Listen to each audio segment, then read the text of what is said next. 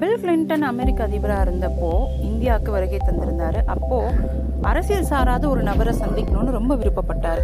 அவர் தாங்க பாலம் கல்யாண சுந்தரம். யார் அவர்?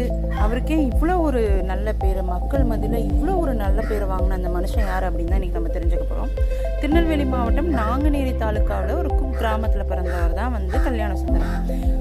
ஓரளவு வசதியான குடும்பத்தில் பிறந்தவர் தான். இவருக்கு வந்து சின்ன வயசுலேருந்தே சமூக சேவை செய்கிறதுல ரொம்ப ஆர்வம் அதிகமாக இருந்திருக்கு. தன்னுடைய பதினான்கு வயதுலேருந்து என்ன பண்ணியிருக்காரு தனக்கு கிடைக்கக்கூடிய பணத்தை ஏழை மாணவர்களோட கல்வி செலவுக்காக பயன்படுத்தி வந்துட்டு இருந்திருக்காரு. அதுக்கப்புறமா தான் படித்து முடித்து வேலைக்கு போய் தான் சம்பாரித்த பணம் முழுவதையுமே வந்து முற்றிலும் சமூக சேவைக்காக மட்டுமே பயன்படுத்திட்டு வந்துட்டு இருந்திருக்காரு. இவருடைய சமூக சேவையை பாராட்டி பல்வேறு விருதுகள் வழங்கப்பட்டிருக்கு. சமூக சேவை மட்டும்தான் தன்னுடைய உயிர் மூச்சுன்னு சொல்றாரு பாலம் கல்யாண சுந்தரம். இதற்காக அவர் கல்யாணம் கூட பண்ணிக்கலன்னா பார்த்துக்கோங்களேன். கிட்டத்தட்ட தன் வாழ்க்கையே வந்து சமூக சேவைக்காக மட்டுமே அர்ப்பணிச்சிட்டு இருக்காரு இவர். இவருக்கு வந்து இந்தியாவின் உயர் விருதுகளில் ஒன்றான பத்மஸ்ரீ விருது வழங்கப்பட்டிருக்கு.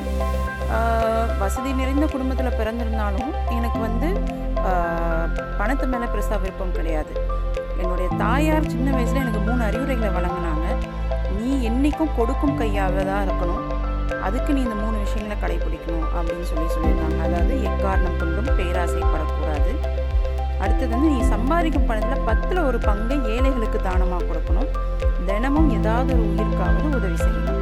இந்த மூன்று அறிவுரைகள் தான் அவரை வந்து சமூக சேவையை நோக்கி திருப்பியிருக்கு. அதை இன்றளவும் அவர் வந்து பின்பற்றிட்டு வராரு அப்படின்றது தாங்க நம்ம மெச்சக்கூடிய ஒரு விஷயம். ஏன்னா இவருடைய சேவையை பாராட்டி ஆயிரத்தி தொள்ளாயிரத்தி தொண்ணூற்றி ஒன்பதாம் ஆண்டு அமெரிக்க அரசு man of the millennium award அப்படின்னு கொடுத்துருக்காங்க. அதாவது கடந்த ஆயிரம் ஆண்டுகளில் உலகம் இப்படி ஒரு மனிதரை கண்டிருக்காது அப்படின்னு அவரை பாராட்டி இந்த விருது வந்து கொடுத்துருக்காங்க. அப்போ வந்து அவருக்கு முப்பது கோடி ரூபாய் பணமும் கொடுத்தாங்க விருதோட.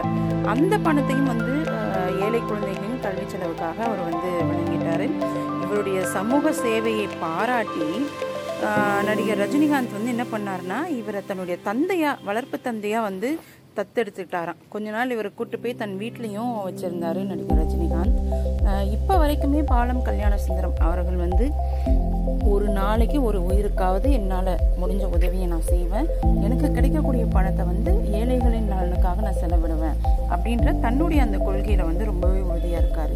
இந்த மாதிரியான மனிதர்களை பார்க்கும்போது தான் இந்த மாதிரியான மனிதர்களோட கதைகளை கேட்கும்போது நம்ம குழந்தைகள் வந்து நிச்சயமாக ஒரு நல்ல உலகத்தில் ஒரு நல்ல மனிதர்களுக்கு மத்தியில் தான் வாழ்கிறாங்க அப்படின்ற ஒரு நிம்மதி நமக்கு கிடைக்குது. இவங்கெல்லாம் தான் நம்ம குழந்தைகளுக்கு மிகப்பெரிய இன்ஸ்பிரேஷனாக இருக்க போகிறாங்க